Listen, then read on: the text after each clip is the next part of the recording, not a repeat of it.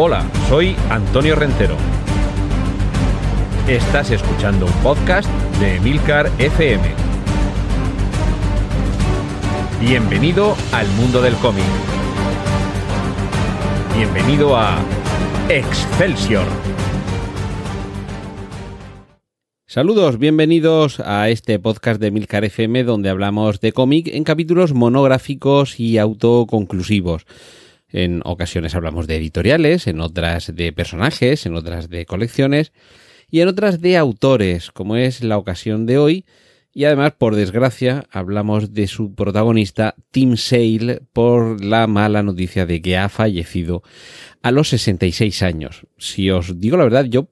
habría jurado que este, este señor, iba a decir este chico, este señor era bastante más joven de esos 66 años, no sé por qué, pero tenía esa sensación de que, de que era un, un autor, no sé, 40 y muchos, 50 como mucho. Pero lo cierto es que, eh, claro, después he recordado que él comenzó con John Buscema allá por finales, eh, por, bueno, finales del, del siglo pasado, y John Buscema es uno de los nombres clásicos del cine. Tim Sale nació en el año 56, nació en, en, Nueva York y no tardó en dedicarse precisamente a lo que le ha dado fama mundial. El, trabajo de Tim Sale, hay que decir, como, como nota curiosa y peculiar, que era daltónico. Es decir, que tenía problemas para distinguir los colores tal y como los distinguimos quienes no somos daltónicos, ya sabéis, la confusión con el verde, el rojo, el azul y sus distintas combinaciones, pero a pesar de ello, no fue obstáculo esta condición para convertirse en un reputado dibujante de cómics y en un consumado portadista. Y por cerrar el círculo de la curiosidad, habría que decir que igual que Krzysztof Kieslowski tiene su trilogía de los tres colores eh, que componen la bandera nacional de Francia, eh, blanco, azul y rojo, lo cierto es que Tim Sale también se hizo famoso por una colección que aunaba personajes y colores uniendo de alguna forma los colores más característicos de algunos de estos personajes. Pero bueno, me estoy adelantando un poquito. Porque creo que sobre todo Tim Sale, además de por estas eh, colecciones relacionadas con los colores, ha sido sobre todo conocido por la cierta revolución que supuso su trabajo en los cómics de Batman. Eh, además de números sueltos y de participar en series de historias más o menos autoconclusivas, unas en, un único ejemplar de la colección, otras se alargaban algunos episodios, como es eh, Legends of the Dark Knight, lo cierto es que se puede hablar de una cierta revolución con apenas eh, un, par de títulos muy concretos, Largo Halloween y Victoria Oscura o Dark Victory, Batman The Long Halloween y Batman Dark Victory, son algunos de los trabajos que configuran un Batman que, bueno, tan influyente fue los cómics de, de Tim Sale que lo cierto es que estéticamente también narrativamente, ahora lo explico, han tenido una importancia tal que ha llegado hasta la última entrega cinematográfica del personaje, el The Batman que se ha estrenado hace unos pocos meses, mientras eh, os estoy contando esto, que es a principios de julio del año 2022, es muy deudora de las tramas que veíamos en el largo Halloween, donde se mezclaba por un lado la parte detectivesca, pero también por otro la parte que tiene que ver con las mafias de Gotham. Pero todo esto desde un punto de vista estético, porque también, y en su momento seguramente habrá que dedicarle un especial aquí en Excelsior, Jeff Loeb, el guionista de estos cómics, y sin duda el guionista con el que más larga y fructífera ha sido la colaboración que mantuvo eh, Tim Sale, es el gran culpable. Dicho esto, por supuesto, con todo el cariño. Y es que juntos, en colaboración, Jeff Loeb como guionista y Tim Sale como dibujante, nos ofrecieron, pues, desde Superman eh, for All Seasons, eh, las dos mencionas Batman, Long Halloween y Dark Victory, Catwoman, eh, cuando estés en Roma, eh, de nuevo Batman, eh, Haunted Night,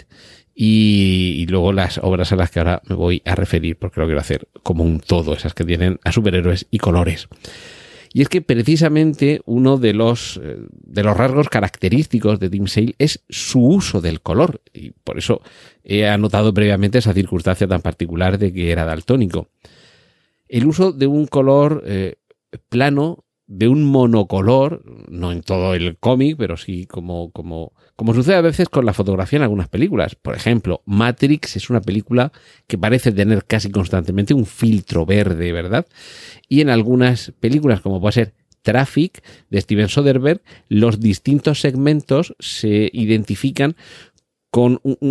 lo mismo, como, si tuvieran un filtro por delante y tenemos un segmento más azulado, que es el que corresponde a cuando aparecía Michael Douglas y la parte de, Washington, un segmento más amarillento, que tiene que ver con la parte de México, con Benicio del Toro, ¿de acuerdo? Pues algo así, esa especie de, de filtro monocolor o monocromático, es el que aplicaba en algunos momentos eh, Tim Sale a algunos de sus trabajos. Y fruto de esa concepción artística, porque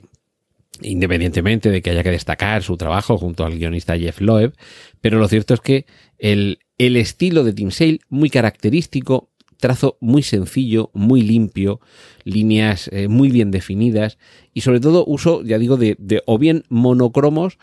o, o, sobre todo de colores planos. Pues todo esto, el paradigma de este uso artístico de la línea, de la forma y del color,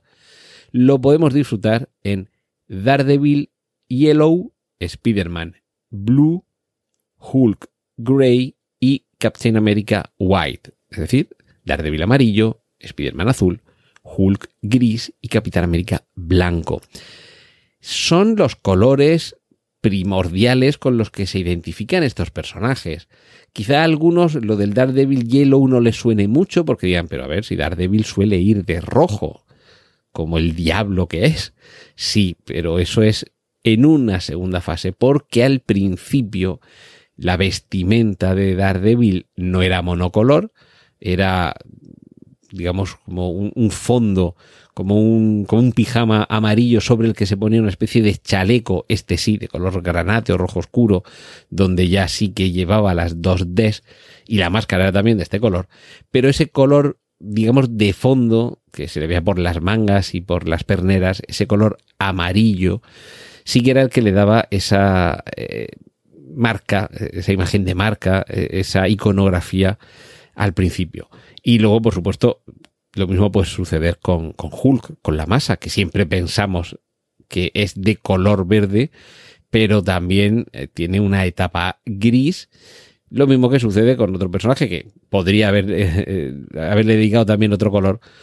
como es Iron Man, que aquí por ejemplo podía haber empleado el color rojo, aunque también inicialmente la primera armadura de Iron Man en los cómics era de color gris. Pues bien, me extiendo demasiado, pero lo cierto es que con estos trabajos la aproximación de Tim Sale de la mano de Jeff Loeb, eh, que era el, guionista en todos estos cómics, eh, yo creo que es esencial. Supone una revisitación, una revisión y, y darle en algunos casos un poco la vuelta al calcetín a unos personajes que, bueno, de vez en cuando, tanto en Marvel como en DC, ya habéis visto que por los títulos Tim Sale trabajó para ambas editoriales y también para alguna más, como, como Image Comics, donde sustituyó nada menos que al gran Jim Lee en varios números de la serie Death Blow. Pues eh, bien, lo cierto es que en ese trabajo para varias editoriales, Tim Sale tuvo la oportunidad de poder trabajar y otorgar su estilo a esas eh, nuevas versiones de unos personajes clásicos en los que además se trataba en cada uno de ellos de mostrar partes, mm, sin duda, de, estos personajes que hasta este momento, hasta el momento de llegar esa, esa colección, a lo mejor no se habían mm, destacado mm, de una manera especial. Simplemente se nos había vuelto a contar, a lo mejor añadiendo algún pequeño elemento, pero casi suponía una cierta revolución la forma y sobre todo el cariño que desprende la visión de estos cómics. Desde luego, insisto, gran parte de culpa del guionista, de Jeff Loeb, pero es que ese trabajo en el que se asume la identidad de un color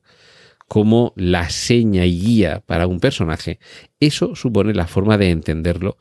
que nos legó Tim Sale con su trabajo. También hay que decir que eh, a pesar de, su trayectoria más o menos eh, longeva, tampoco tiene una carrera editorial larguísima en el sentido de, diversas obras. Eh, dejando aparte números sueltos o individuales, ha trabajado en apenas un puñado de colecciones. Sí que es cierto que todos estos títulos a los que me he referido son miniseries, miniseries de seis números, que, bueno, sí, la de Capitán América son también seis, porque se publicó primero un número cero que estuvo, no sé cuánto, pero años incluso, creo que en 2008 así se publicó el número cero de Capitán América White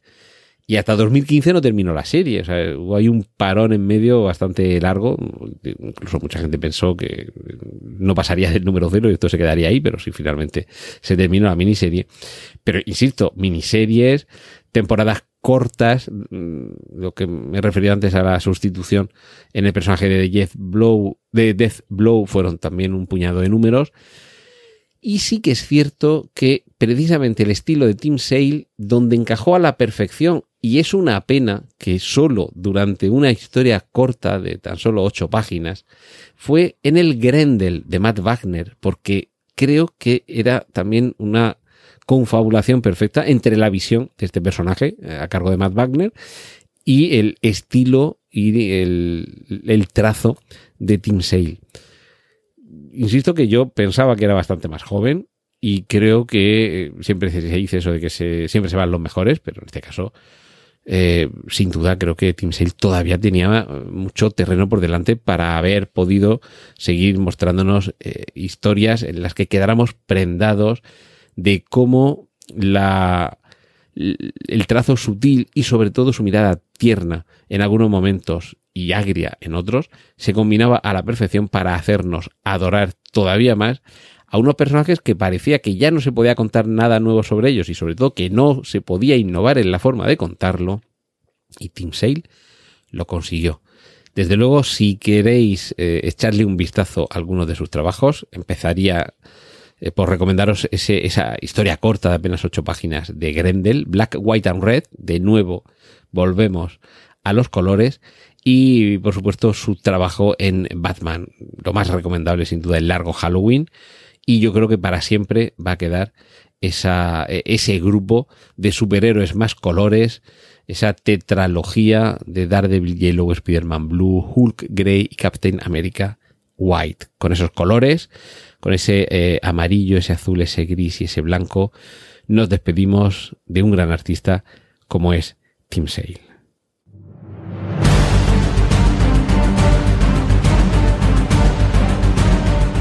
Has escuchado Excelsior, un podcast de Antonio Rentero para Emilcar FM. Puedes escuchar más episodios y contactar con nosotros en emilcar.fm barra Excelsior.